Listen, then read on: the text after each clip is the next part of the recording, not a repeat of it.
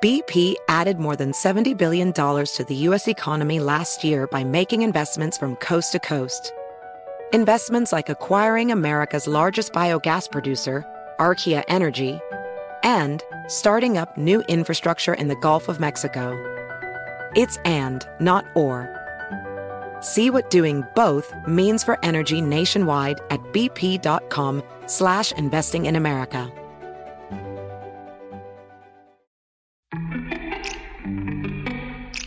Welcome to Before Breakfast, a production of iHeartRadio. Good morning. This is Laura.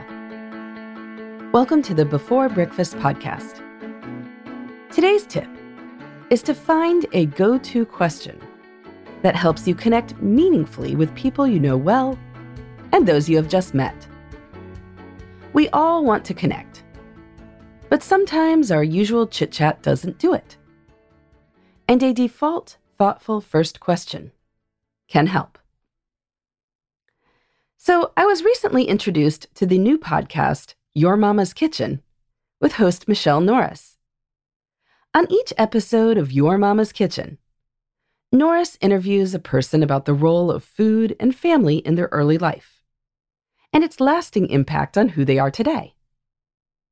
Norris begins each podcast simply by saying to her guest, Tell me about your mama's kitchen.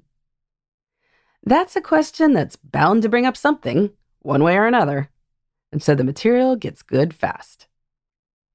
In a similar vein, on the podcast On Being, host Krista Tippett starts each interview by inviting her guest to tell her about what she calls the spiritual or religious background of their childhood. Both questions elicit early memories about a particular aspect of life. You get to know the person quickly as they talk about these foundational and specific to them, but also close to universal experiences. Of course, you don't have to be a professional interviewer to ask questions that lead to deep conversation, though it might not always be appropriate to ask random people about their childhood spirituality. You do have to use your judgment. But even so, a little thought and a little trial and error can help you generate a great first question. If you are interested in the role of work and purpose in people's lives, when people refer to their jobs or volunteer commitments, you might ask, What drew you to your work? Or you could ask, What was your first job? Or even, What did you learn at your first job that is still helpful now? Whatever the context, it can be fun to ask people what surprised them about an experience they have just mentioned. This works for pretty much anything new in their lives new job, new home, new baby, new puppy, newly empty nesting, new bifocals. You can also ask what was surprising about a conference or a class reunion they attended recently, a city they just visited, a restaurant they tried, or many other experiences. It's a good first question to follow onto any scrap of information that you have been handed. I know of a person who routinely asks people what's been bringing them joy lately. Hopefully, a happy conversation will ensue after that. If you love traveling, when you encounter other people who love traveling, you can ask them if they have been on any great trips lately. The same is true for reading. Read any good books lately? On the other podcast I host, Best of Both Worlds, my co host Sarah Hart Unger and I often ask our guests to describe a typical day in their lives. We have found that our listeners love to know the details and logistics about the lives of successful people. And asking about a typical day offers a great window into what a person's daily life actually looks like. So, if you want to deepen your interactions this year, Finding a few go to big questions that invite the people around you to share who they are and the stories of their lives can be smart. I will note that for people you see again and again, you obviously don't want to ask the same question every time you talk. As someone who has been a repeat guest on some podcasts, I know firsthand that you do sometimes need to rotate. But if you have a few questions ready to go, you have tools for reliably nudging conversations along.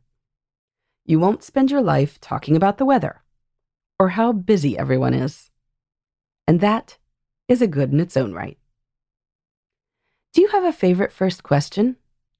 You can let me know about it at laura at lauravanderkam.com.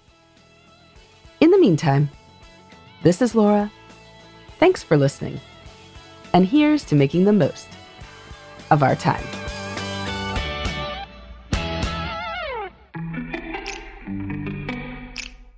Thanks for listening to Before Breakfast.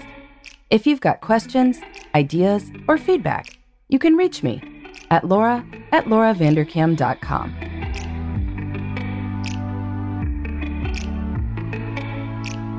Before Breakfast is a production of iHeartMedia. For more podcasts from iHeartMedia, please visit the iHeartRadio app, Apple Podcasts, or wherever you listen to your favorite shows.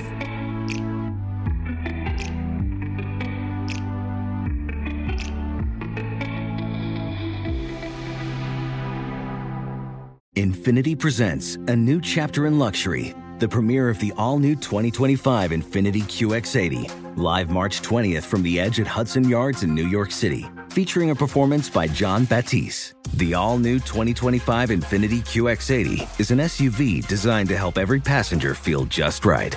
Be the first to see it March 20th at 7 p.m. Eastern, only on iHeartRadio's YouTube channel. Save the date at new-QX80.com. Don't miss it. 2025 QX80 coming this summer. This podcast is brought to you by Natrol. Rise and shine, feeling more like rise and wine. Get your sleep together with Natrol melatonin gummies and conquer your mornings so you can conquer your goals. Natrol melatonin helps reset your sleep cycle. They are made with clean ingredients and help you fall asleep faster, stay asleep longer, and wake up rested and ready to conquer the day. Shop now at natrol.com. This product helps with occasional sleeplessness. These statements have not been evaluated by the FDA. This product is not intended to diagnose, treat, cure, or prevent disease.